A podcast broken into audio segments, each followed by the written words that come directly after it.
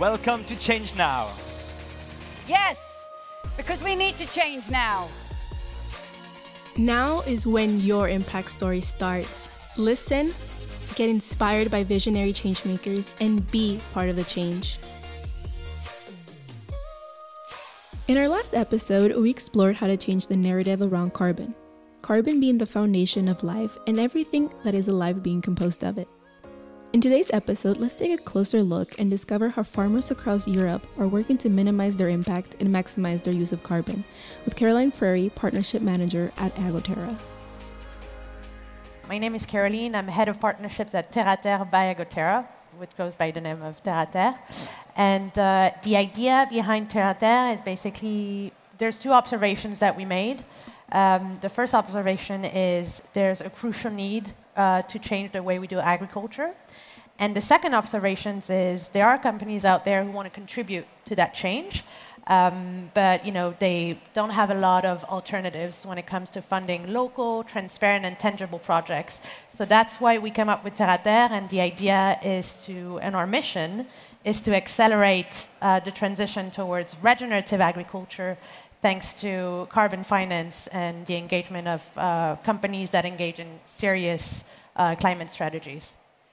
So you connect companies exactly. with projects with farmers. of regenerative agriculture with farmers. Absolutely. You have on one side farmers mm-hmm. that engage in a five-year project with a target. So it's not just, you know, here are some practices, here are some techniques, we'll come back in five years and see how you've done. There's an actual follow up, there's a target in terms of removal, so we store carbon in soils, but also reduction right? When you look at uh, the carbon emissions in agriculture, there's not only CO2, there's methane, there's nitrous oxide, you know, there's a bunch of things that need to be done. So those farmers are, you know, quite, um, are the protagonists, right? They take that risk to go into a five-year project.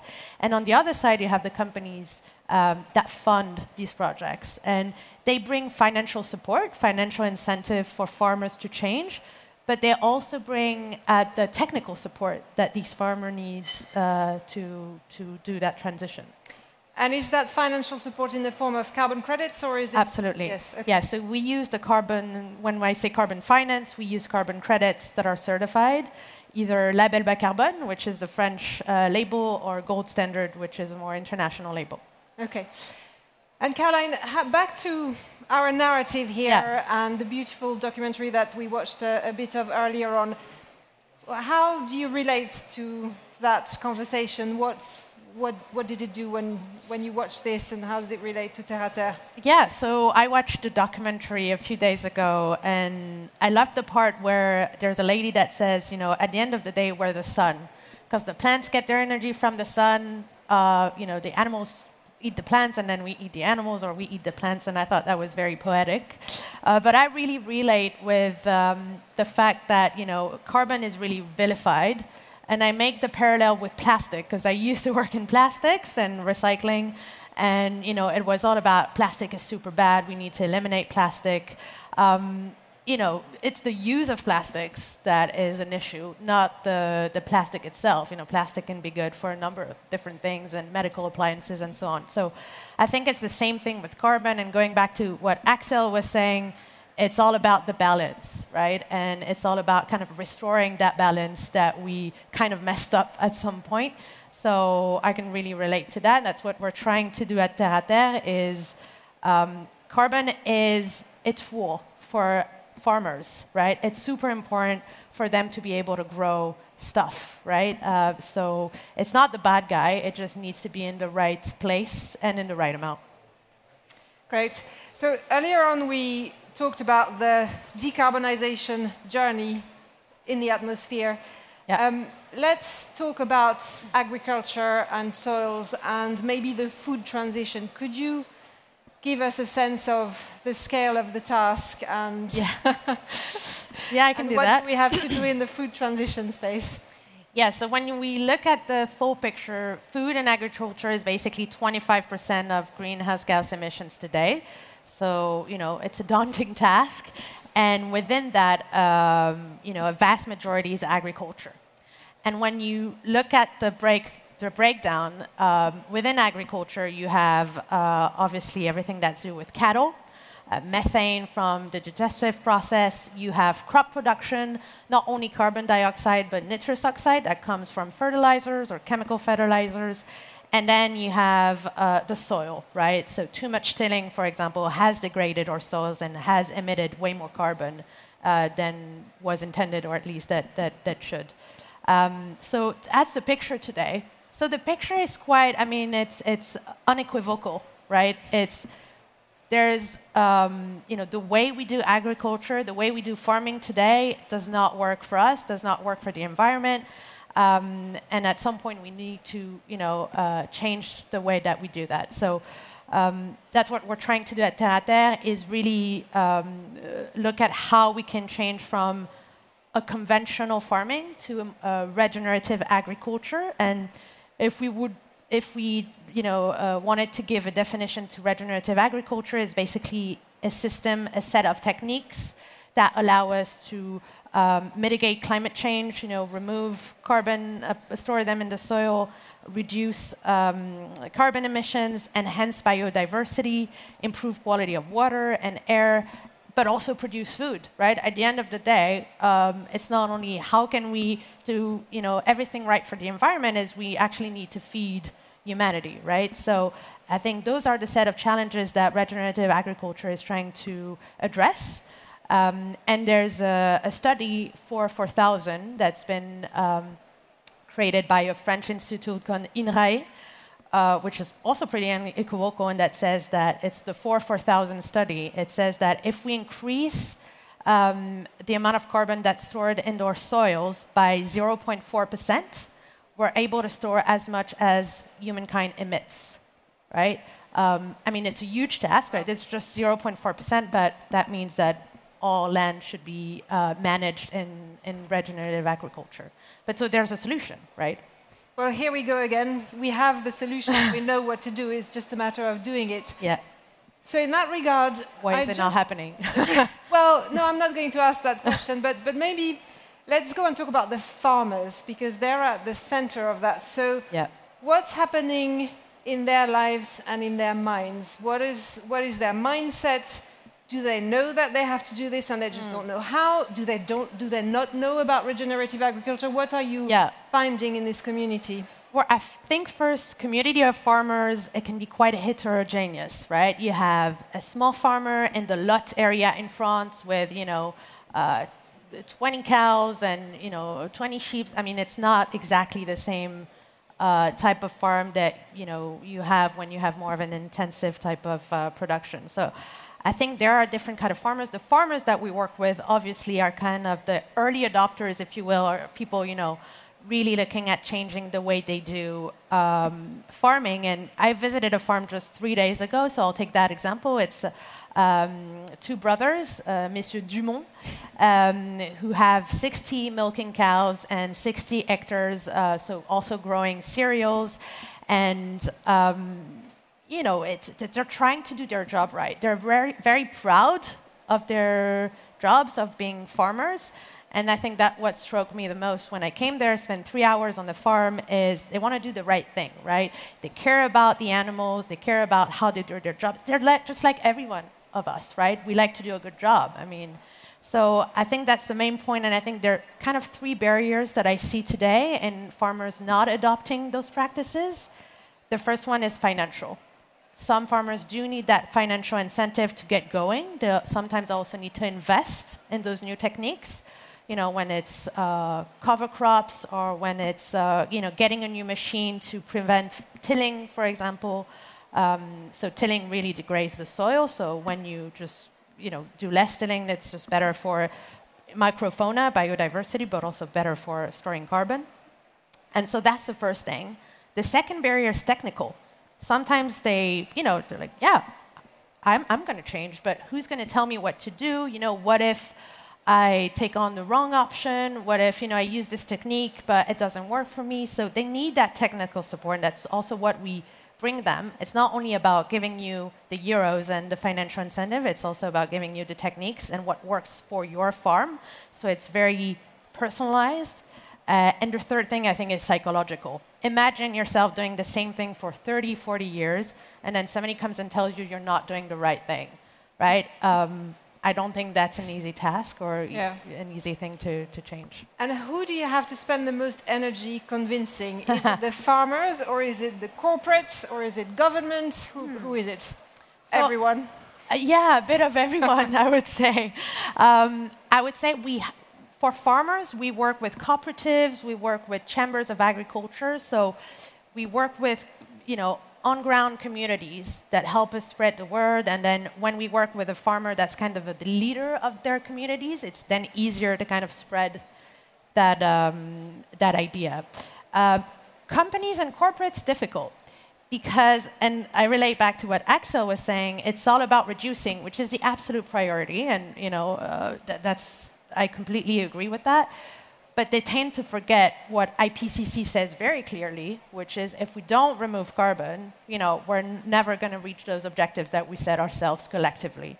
So I think it's important to do both. And sometimes the, the, the contribution and the removing part just, you know, gets completely ignored and say, we'll see that later on. But first of all, nature doesn't wait. Uh, you know, it's the, the, the, the, albedo and kind of the, the, what we see with uh, it's getting warmer, and so you know it's it's a virtuous, uh, not virtuous, but vicious circle. It's getting warmer, so it, it releases more carbon, so it gets warmer, etc. And also, you know, storing carbon in soils takes some time, right? Nature doesn't change from a day to another. Rome wasn't built in three days, so we need to anticipate, right? And 2050 is tomorrow, right? So I think that's the biggest hurdle for us is creating that sense of urgency. Hmm. I recommend a partnership with Axel and uh, Net Zero to yep. more, more carbon. We had, we had a bit of a chat before sure that. I'm sure you did.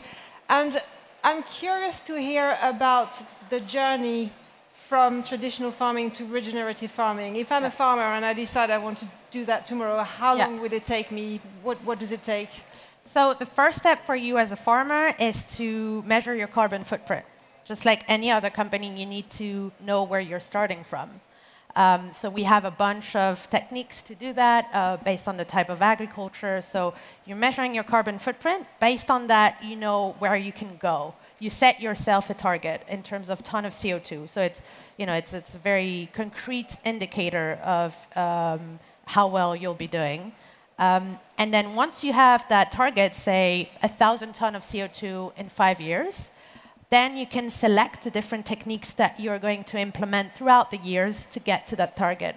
So it can be um, installing cover crops. So in between two crops, uh, you'll be uh, you know, plowing another, another crop, which will allow to store more carbon in the soils. And if you choose your crop correctly, it will also bring organic fertilizers. That means you reduce your chemical fertilizers, which means you also reduce the nitrous oxide. Uh, you can plant trees, you can plant hedges. That's also very beneficial for biodiversity. Um, you know, you can have a better herd management. Uh, so, you know, reducing your cattle because you're taking you know better care of your animals. So there's a bunch of techniques that you can use, and then at the end of the five years. Uh, I mean, during the five years, you obviously have support. We visit the farm every every year to see that everything is going right. There's always a risk that the farmer will say, I, couldn't, I wasn't able to do that, or that's too difficult for me. And you know, that's, that's also, we, you know, we work with farmers and nature, so that's, uh, we have tools to mitigate that risk. And then we have an independent auditor that comes on the farm and that verifies the reductions and uh, the removals that's been done for five years, and then that what generates the carbon credits. So, mind you, the, the, the companies that work with us actually fund the projects be, before they can get carbon credits, um, which is, um, you know, which is also uh, shows uh, the, the, the, the, process in which they are, which is really contributing and not necessarily putting a line offsetting on their, uh, you know, carbon footprint. So, what's in store for Terra Terra? How are you going to scale? So, money? no, no, no. Um, so we're today we're uh, supporting 2,000 farmers throughout France. We're also starting to support farmers in Belgium and Germany. We're looking to expand throughout Western Europe. So the next countries will be Spain, Italy, and the UK. Um, so that's really where we're going. You know, we're trying to get as many farmers as possible in the process, uh, which means that we also need to get a lot of corporates to follow us in that journey. Um, so, and that's also my job. and is that the more difficult end of the bargain? Um, yeah, I would say if I have to, I had to choose, as I told you, creating that sense of urgency and um, you know, uh, uh, showing that it is important to also contribute to also fund projects that remove is um, you know a challenge. But I think we're getting there, and I think all of the people that we work with today really, you know, they come from all kinds of different sectors, but what gathers them is that they want to fund local projects. We're all about proximity between the contributor and the farmer and transparent projects. And we have a tool that allows them to see what's happening on the farm for the five years, the span of the project.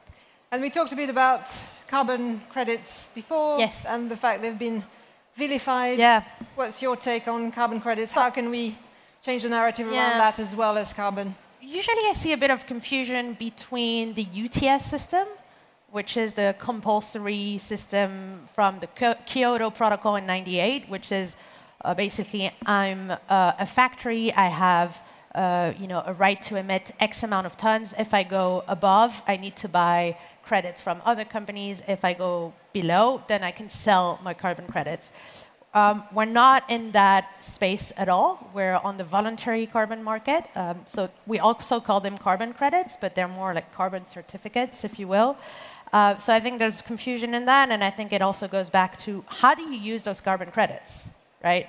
What are you, what are you doing with them? How do you communicate on that? In France, the, the, the claim carbon neutral is becoming forbidden to be used by companies. So that shows you a lot about, you know, it's not the carbon credit itself, it's what you do and with it and how you communicate on it, but I think it's a great tool to steer funding towards meaningful and impactful projects. Great. So we're coming to the end of this session. Um, I'm going to, again, try to uh, end on a positive note. Yeah. Are you optimistic about the future? Hopefully the answer is yes. and tell us, tell us why.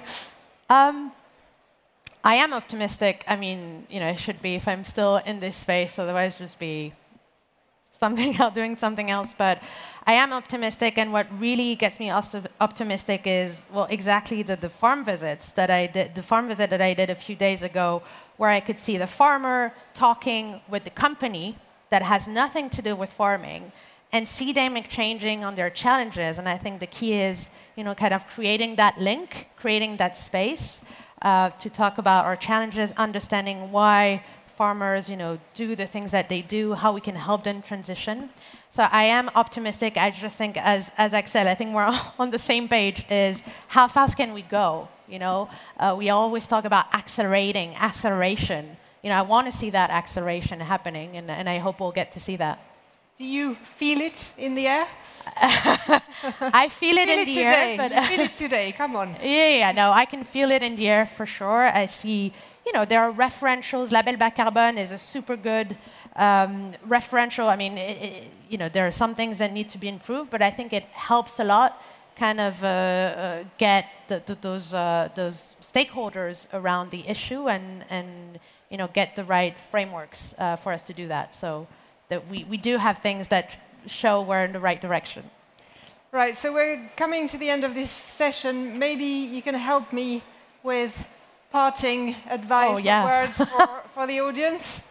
I think I'd like to go back to restoring and regenerating because we talk a lot about carbon, but there's a bunch of other indicators that tell us about the health or the, the non-health of our ecosystem, like biodiversity, um, quality of our water, quality of our air, amount of, of, of our water, you know, how much water we use.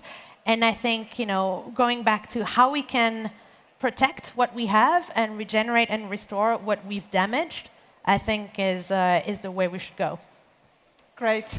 On that note, thank you thank very you so much, much for joining us, Caroline.